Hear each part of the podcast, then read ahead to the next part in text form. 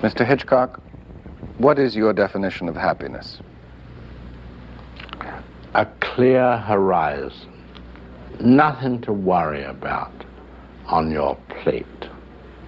Only things that are creative and not destructive. And that's within yourself. Within me, uh, uh, I can't bear quarreling.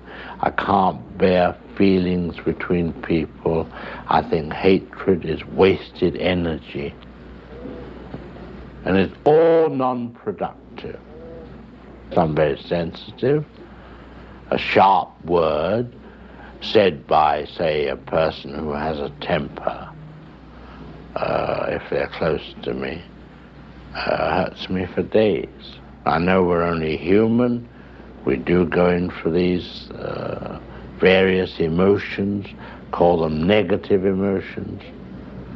But when all these are removed and you can look forward and the road is clear ahead and now you're going to create something, I think that's as happy as I would ever want to be. This, this, this, this, this. Art House Radio.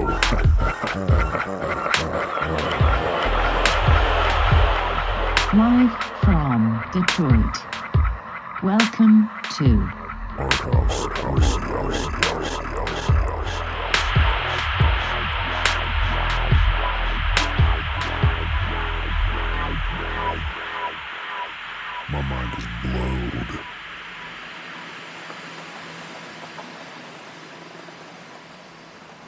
Welcome, my beautiful art house radio lovers. I am back. It was a nice little break. Did you uh, did you enjoy your time away from me? Are you excited to see me again? I watched Ex Machina, by the way, the other night. Holy fuck! I, I've seen it. Sorry, I meant to say I watched it for a second time. Amazing, even better the second time. It's amazing. That's what's gonna happen. Have you seen it? Holy fuck! I mean, this is we're coming up on Halloween in like four days. And I don't know if there's anything scarier. That's exact. I could see that going down. Where you have an AI walking out of a facility that was supposed to be in lockdown, and it manipulated the humans inside to get out the front door disguised as a human. Game over. Game over. All right, this is episode 133. Speaking of game over, that was good old Alfred Hitchcock, Alfie, as I like to call him on happiness. Creating is happiness. What is happiness? I believe they said at the beginning. He said, when you have no worries on your plate and you've got something to create on your mind. That's what it is. That's that's the whole thing. Isn't that what you do? Isn't that what makes you happy when you have a project that you're looking forward to? It makes you get through all the stuff you don't want to get through. To go to your job so you can get home and work on that project to go to dinner with those people that you maybe don't really like all that much, but you do it so you can come home later and work on that project. By biking home today, I didn't really want to bike home today. I wish I had a car in some ways. Oh my God, don't tell my Portland friends that I want a car. Please don't. Don't tell Spike from Portlandia that I want to get a car. Um, I, I was biking by through Highland Park here in Detroit, and uh, I saw this empty building and had like these boards up and instantly I got this idea for a project. I'm not going to tell you what it is because I don't want anybody to steal it, but it's pretty interesting. Maybe I'll do something with it in the next uh, couple of months. And then I'll tell you, hey, remember that podcast episode, episode 133, where I was talking about how I got that idea riding my bike when I didn't want to do it? That's what it is. You go, you go outside of your normal routine and you, you have these interactions, and then all of a sudden you interact with the right thing and the universe makes you see something that you didn't see before, and before you know it, you've got an idea. That's all I am. I'm a man with an idea. Might not be a good one, might be a bad one, but I've got one. Will you join me? oh, worst cult leader ever. The worst cult leader for 2017 is Art House Radio's Troy Ramos. He actually wants people to follow him through his artistic trials and tribulations with no dollars in hand and a dream in his heart. Alan Watts. Oh, wait, before we go to Alan Watts, can I just tell you, Happy Halloween. Ooh. Let's join in. Okay, so I'll make a ghost noise and you make another noise, like a werewolf or wh- whatever. What's your what's your forte? Great, let's do that. All right, ready? Let's do it for like five seconds.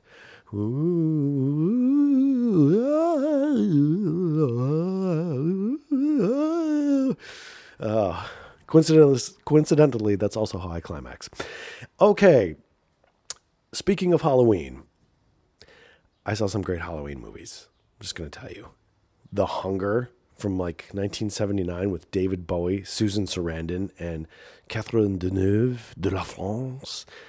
Holy fuck, that's a great movie. Great movie. As if the death of David Bowie wasn't sad enough. As if his music wasn't enough. Now we have to deal with the fact that the man who fell to earth and the hunger are putting this guy on the film map. I don't know if there are more. Probably. Well, Labyrinth. Jesus, what couldn't this guy do? Why don't we elect this guy president? Well, he, he was wasn't born here, I guess. So, well, we should make him the president of Detroit because then he probably would have turned things around quicker. I also saw Black Christmas from 1974 with Margot Kidder. Weird thing about Margot Kidder, she's kind of pretty sometimes, but she also looks like a crackhead. I'm not saying that I'm happy she got chopped up in that movie. I'm just saying, or that she was uh, the lead in Superman with Christopher Reeves. But, you know, I'm not sure what to think about her. She seems like an all American girl. She reminds me of the woman, um, Danny's mom in The Shining. What was her name? Oh, I can't remember. Yeah, it was great though. Can I just say for one second that I love the 70s? They do everything. I don't know if it's the nostalgia for the 70s or if it's that the movies are actually good, but it's like each decade they have their own, all the movies sort of have their own look to them the cinematography, the flow of them. You, and then you can bake in that nostalgia in what you're seeing, the fondness for like cars that actually worked yeah, they didn't get good gas mileage, but they were like made out of real materials. They they looked interesting.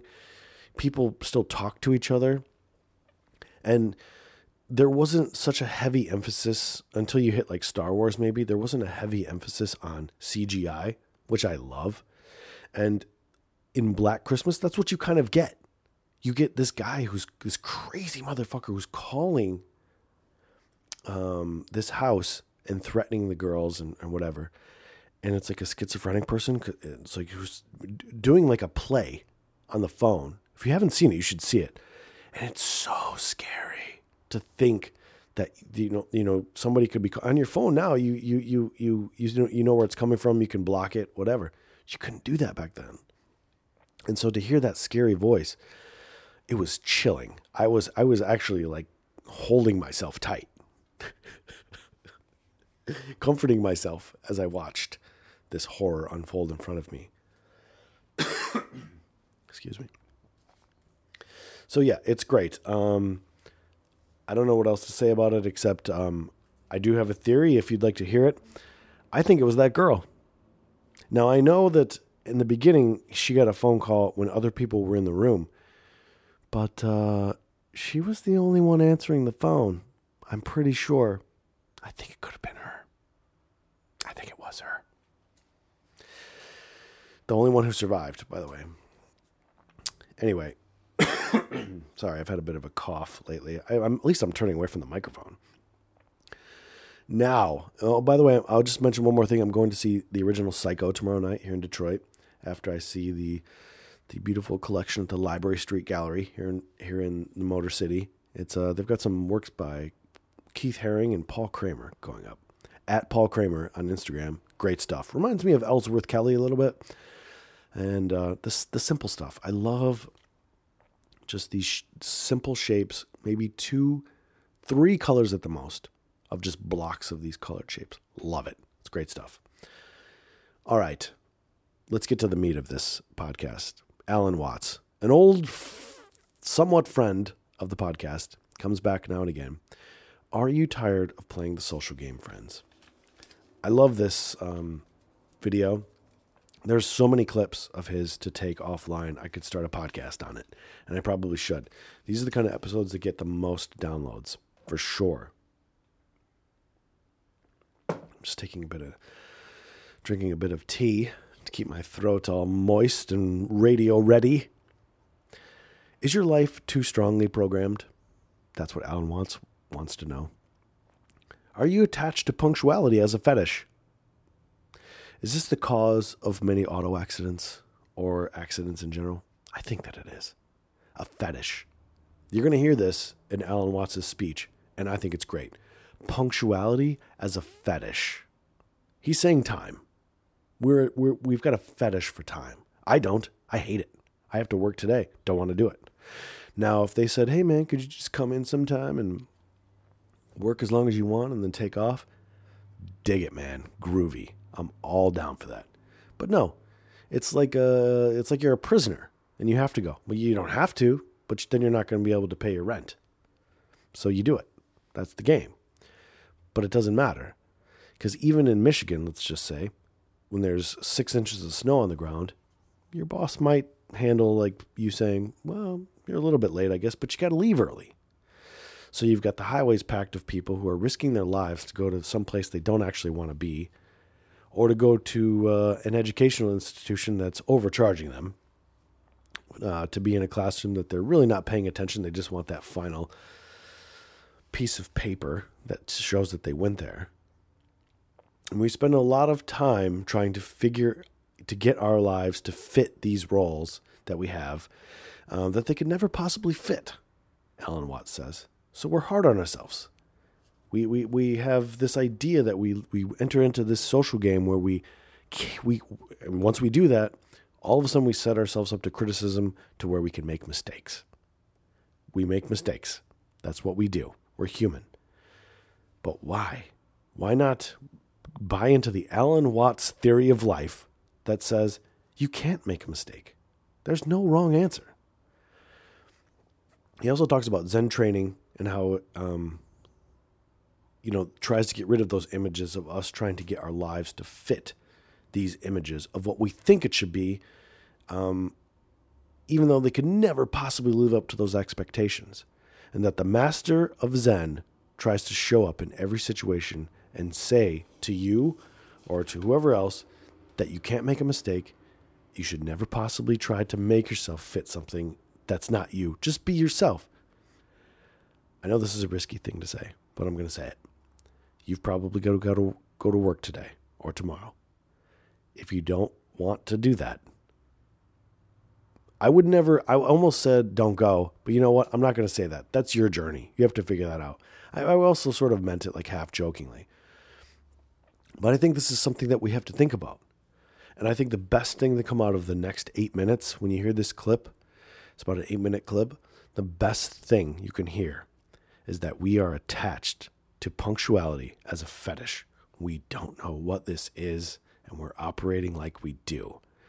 Or we're at least operating in a way that we think is the best thing that we can come up with, but yet we never try to pursue anything else. Let's get rid of time.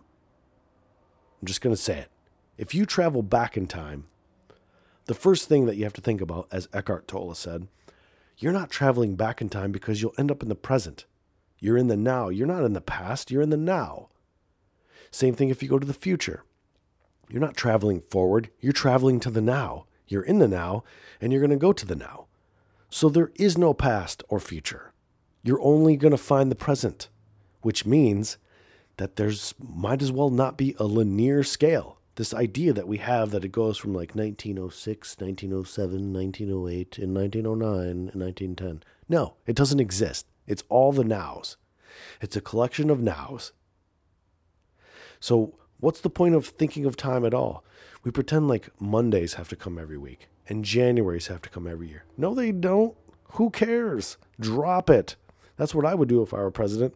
That's what I should tweet at this guy. Hey, let's just drop Mondays. And he'd be like, it's a good idea. We should drop Mondays. He doesn't want to do Mondays, everybody. That sounded a little more like, hey, he's just a kid from whatever Bill Murray's character is. He's got about 350 yards. He's going to try to make it in the hole. That's, I, I think I can. I can. If I knew some lines, it might go over well, but it wasn't a wasn't a great impression. But anyway, you see my point. Let's get rid of time because it's not helping us. It's only furthering our attached nature to punctuality, to our to our fetish towards punctuality. Let's listen to Alan Watts, and I will see you next week.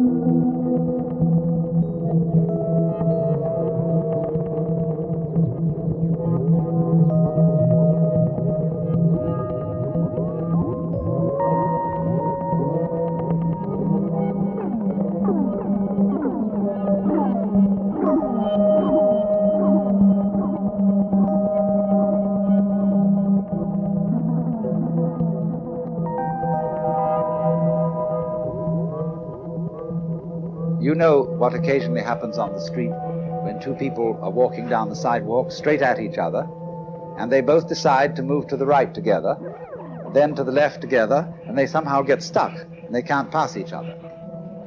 Zen teachers will pull just exactly that sort of stunt when going down a path and meet one of their students to see if they can get him in a tangle and can he escape from it. And you will find in everyday life that there is a very clear distinction between people who always seem to be uh, self possessed and people who are dithering and nervous and don't quite know how to react in any given situation, always getting embarrassed because they have their life too strongly programmed. You said, I mean, this is a common marriage argument. You said you would do such and such a thing at such and such a time. And now you've changed your plans. Not that they really, the change of plans really caused any inconvenience, but just the feeling that when you say you will do something at a certain time, you ought to do it at that time, come hell or high water. Well, that's being very unadaptable. That's being a stone kind of sticky uh, thing. If it, after all, doesn't matter when we do it, and uh, somebody is offended because the time has been changed, that's simply because they are attached to punctuality as a fetish. And this is one of the great problems. This is, causes many automobile accidents. Men rushing home to be on time for dinner when they stayed late, either working or they had to stop for a drink at some bar, or uh, when the girl feels that she has to, if she has a fussy husband and she feels she has to have the dinner ready at exactly a certain moment, she ruins the cooking. You'd rather have a faithful wife and a bad cook. I hope I'm not treading on any toes.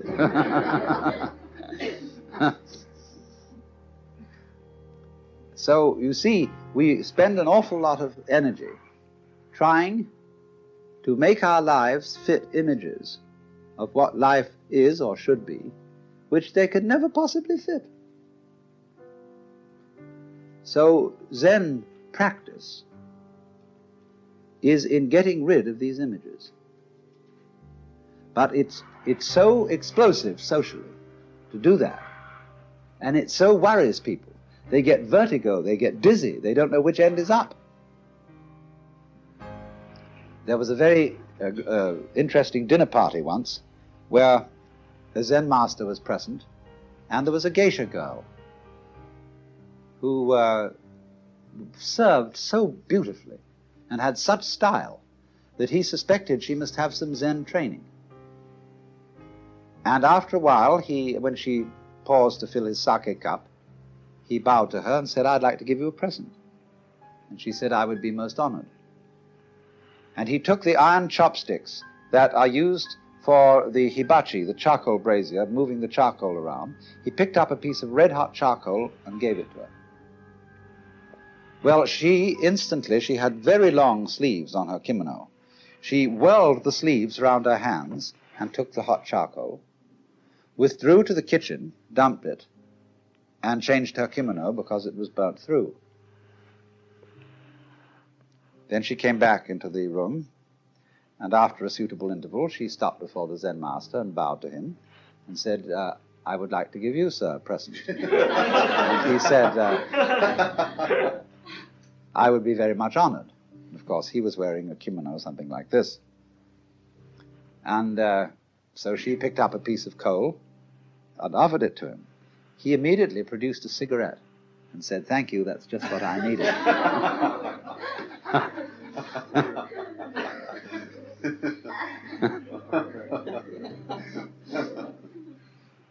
now, you know, in the same way that we have this in our culture, certain people who are comedians, who know how to make jokes and gags in a completely unprepared situation, face them with anything, and uh, they somehow come through. So that is exactly the same thing in a special domain as Zen.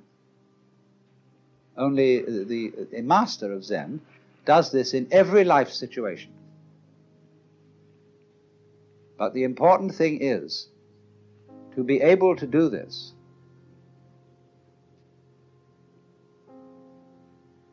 This is the secret. You must remember you can't make a mistake. Now, that's a very difficult thing to do. Because from childhood up, we have had to conform to a certain social game. And if you're going to conform to this game, you can make mistakes or not make mistakes. And so, this thing has gone into us all the time. You must do the right thing. There's certain conduct appropriate here, there's certain conduct appropriate there. And that sticks in us and gives us a double self all our lives long because we never grow up. Now, I only say if that game begins to bore you and it begins to trouble you and give you ulcers and uh, all kinds of things, then you raise the problem of getting out of it. And therefore, you start to become interested in things like Zen. That is simply a symptom of your growing in a certain direction. Where you are tired of playing a certain kind of game, you are as naturally flowing in another direction as if a tree were putting out a new branch. So, because you say, oh, well, we people are interested in higher things, you see, that depends still on the differentiation of rank between the superior and the inferior people. But when you begin to see through that and grow out of that, you don't think anymore of this superior and inferior classification. You don't think we are spiritual people who attend to higher things as distinct from these morons who are only interested in beer and television. this is simply our particular form of life. Like there are crabs, and there are spiders, and there are sharks, and there are sparrows, and so on. But remember, in the process of growth, the oak is not better than the acorn. Because what does it do? It produces acorns. Or you could say, just like I sometimes love to say, that a chicken is one egg's way of becoming others. so an oak is an acorn's way of becoming other acorns. Where is the point of superiority? The first verse of that poem I just quoted, first verse is, In the landscape of spring there is nothing superior and nothing inferior. The flowering branches are naturally some short, some long.